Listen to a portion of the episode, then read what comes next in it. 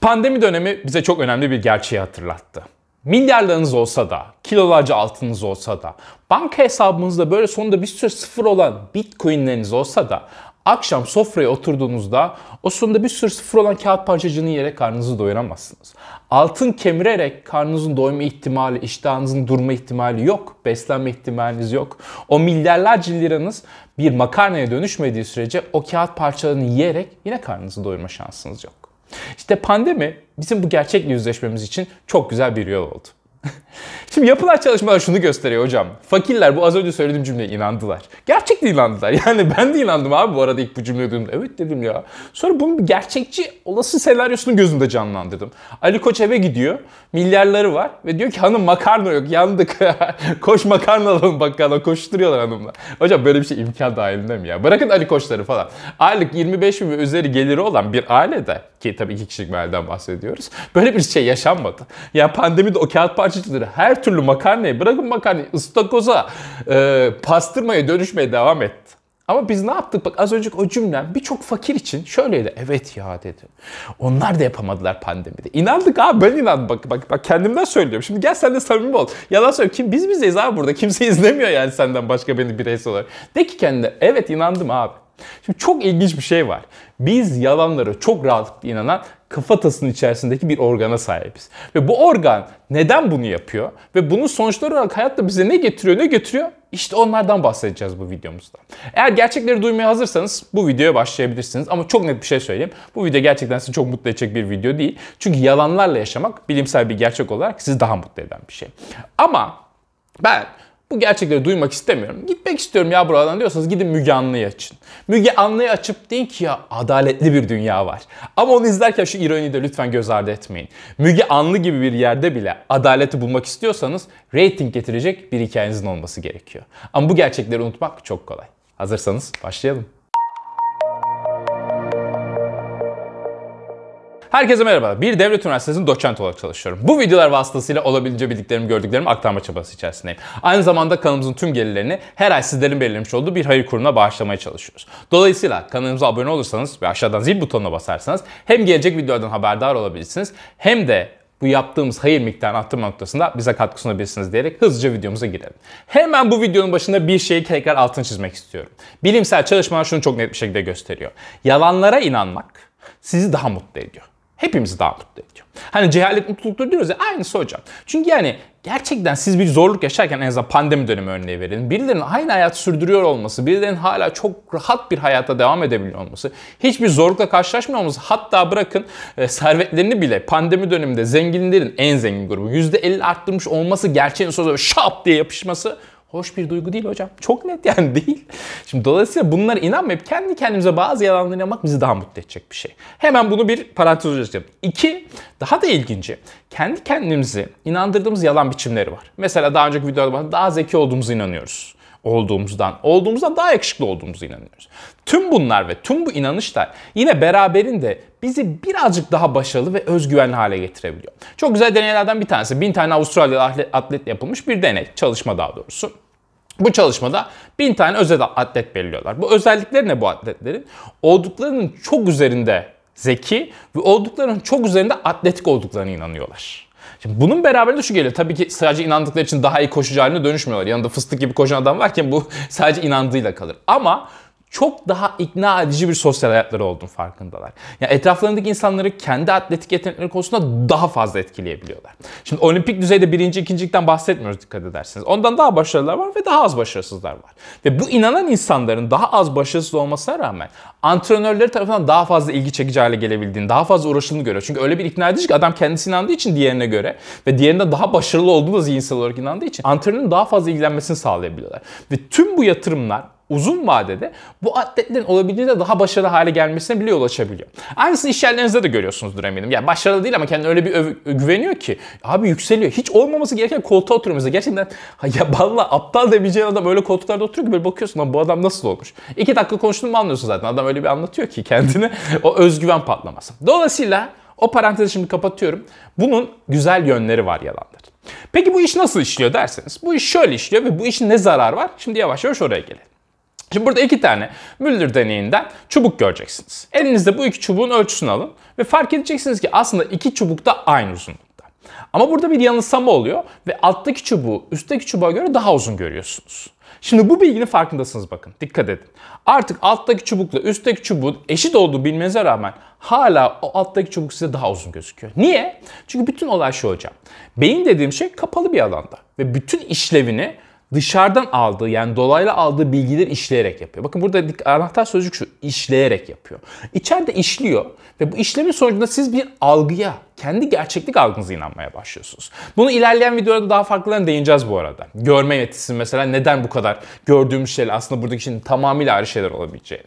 Ama bu video üzerine alırsak bütün olay şu. Hayatımızı sürdürebilmemiz için Burada bir işlem gerçekleşiyor. Yani biz her şeyi gerçeğiyle gerçek olarak kabul etmiyoruz. Ve burada birkaç tekniği var beynin yaptı. Mesela bunlardan bir tanesi cherry picking diyorlar. Yani kendi işimize gelen dataları çekip bundan bir algı yaratmak. Ya bunu birçoğumuz yapıyoruz. Mesela üniversite sınavlarında birçok aile şunu söyler çocuğuna. Gerçekçi olalım. Lütfen kimseyi kırmak üzmek istemiyorum ama Ayşegül'ün de işte ailesi maddi durumu iyi değildi. O da özel ders almadı ama başardı. Tam bir cherry picking örneğidir. Yani kendi işimize gelen örneği aldık ve bunun genel olduğunu varsaydık. Ya da hani atıyorum bu pandemi döneminde Covid pozitif olduğunuzda paranız hiçbir şeyle yaramıyor diyoruz. Evet çok güzel. Ama bireysel örnekler aldığımızda bu doğruymuş gibi geliyor. İşte çok ünlü bazı zenginler Covid olup öldüler. Ama şöyle genel bir istatistiğe baktığınızda olay öyle değil. Genel istatistikler çok net bir şekilde şunu söylüyor. Maddi durumu daha düşük yerlerden ölüm yüzdesi Zenginlere göre çok daha fazla. Bu arada bu şunu düzeltilmiş tabii ki maddi şey fakirlerin geniş tabanı daha fazla bak içindeki yüzdelikten bahsediyorum. Dolayısıyla buradaki ölüm yüzdesi zenginlere göre çok daha fazla. E bu ne demek? İstatistik olarak gerçeklere baktığınızda olayların öyle olmadığını görüyoruz. Ama insan olarak biz kendi görüşümüzdeki o işimize yarayan örnekleri çekmeye çok meraklıyız. Siyasi olarak da. X partisine inanıyorsunuzdur. X partisinin bütün yaptığı güzel şeyleri görürken kötü şeyleri görmüyor ve tam bir algı tuzağının içerisinde düşünüyoruz. Şimdi buradan çıkma çok kolay bir yolu var. Tekil örnekler yerine büyük istatistikler, rakamsal silsilelere bakarsanız tahminlerin aslında çok tutar ve doğru olduğunu göreceksiniz. Yani ne demek istiyorum? Basit bir örnek vermek gerekirse ben şu anda karşımda 30 yaşında bir insan olsa 30 yaşındaki insanın ne zaman öleceğini birey olarak söyleyemem. Yani sen 36'ında öleceksin diyemem. Ya da sen bu yıl ölüp ölmeyeceğine dair bir şey söylemem çok zor. Sen öleceksin ya da ölmeyeceksin diyemem. Ama Türkiye'de önümüzdeki yıl 30 yaşında kaç insanın öleceğini çok ufak bir hata payıyla doğru bilebilirim. İşte istatistik bunu yapar.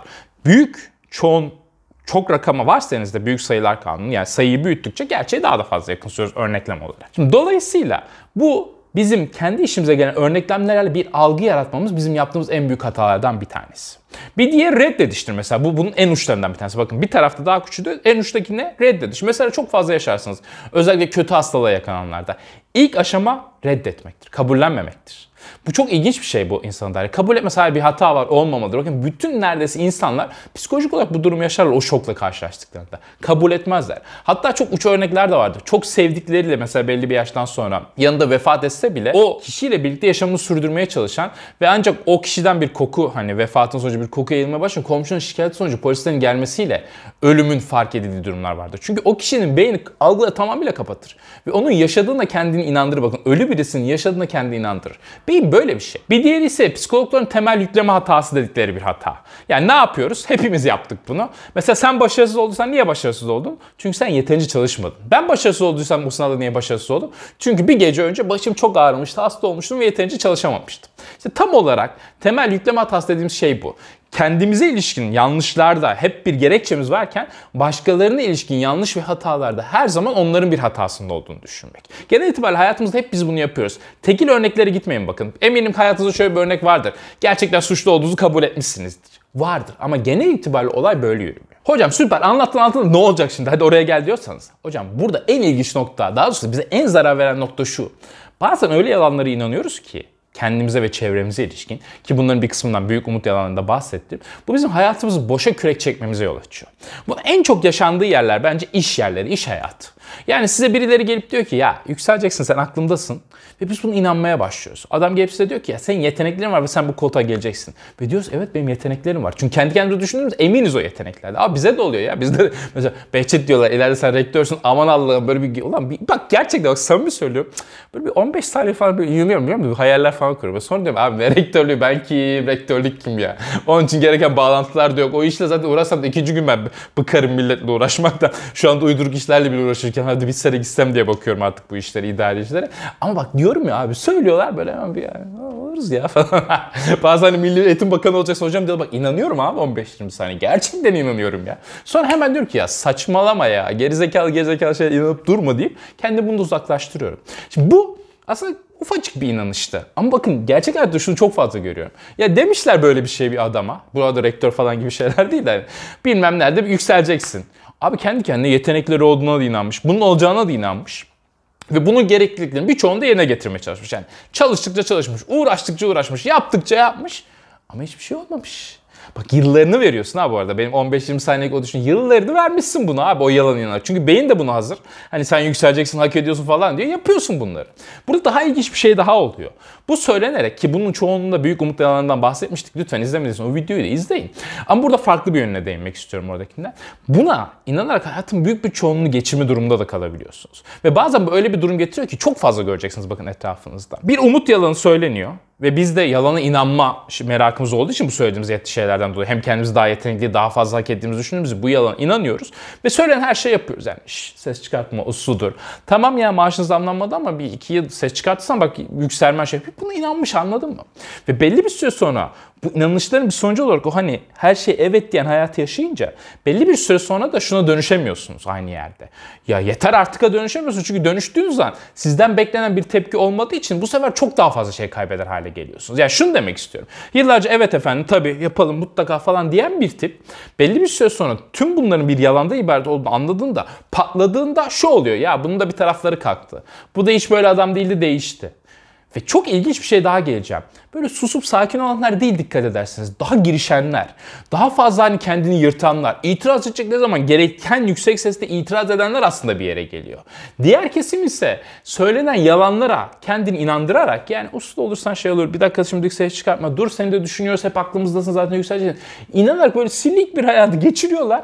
10-15 yıl sonra dönüp baktığında aa bu bir yalanmış diyorlar. O yalanı beyin sizi inandırdığı için artık çok geç bir aşamada oluyorsunuz. Yani her şeyi isyan edip de tekrar düzene eski haline getirme şansı yok. İşte bu yalana inanma noktası en çok bu iş yerlerinde, kariyer yükseliş sıralarında sizi zorluyor. Yine çok açık konuşacağım. Şöyle bir yerde de bu hata yaptırıyor insana. Kendinizi gerçekten çok çalışkan, çok iyi matematiğe zekası olan falan birisi olduğunuzda da inandırabilirsiniz. Kimi zaman bunun tersine geçerli bu arada. Halbuki matematik zekanız vardır tam tersine kendinizi inandırmışsınızdır olmadığını.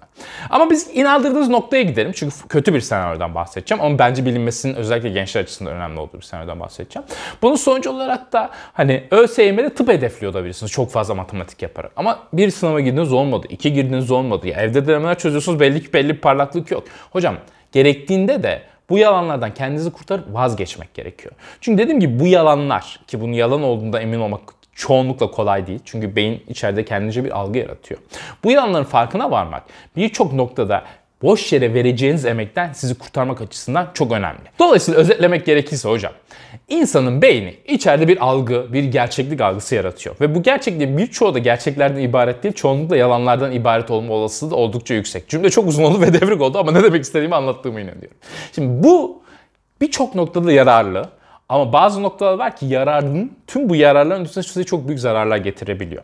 İşte bunun farkındalığında olmak, kimi zaman bir durup bazı noktalarda karar alırken düşünmek, ya bu bir gerçek mi yoksa yalan mı bir farkındalığına varmak, alacağınız kararlarda çok daha doğru bir yönelim noktasında size katkı sunabileceğini inanıyorum. Umarım bu noktada videomuzun da bir faydası olmuştur. O zaman videomuzu kapatmadan önce aşağıda çok daha güzel yalanlar söylediğimiz diğer sosyal medya hesaplarımız yer alıyor. Oralardan bizleri takip ederseniz çok seviniriz efendim. Bir sonraki videoda görüşmek üzere. Elim kadroya sığmadı. Buradan yapalım. Yoksa yönetmen bize kızıyor.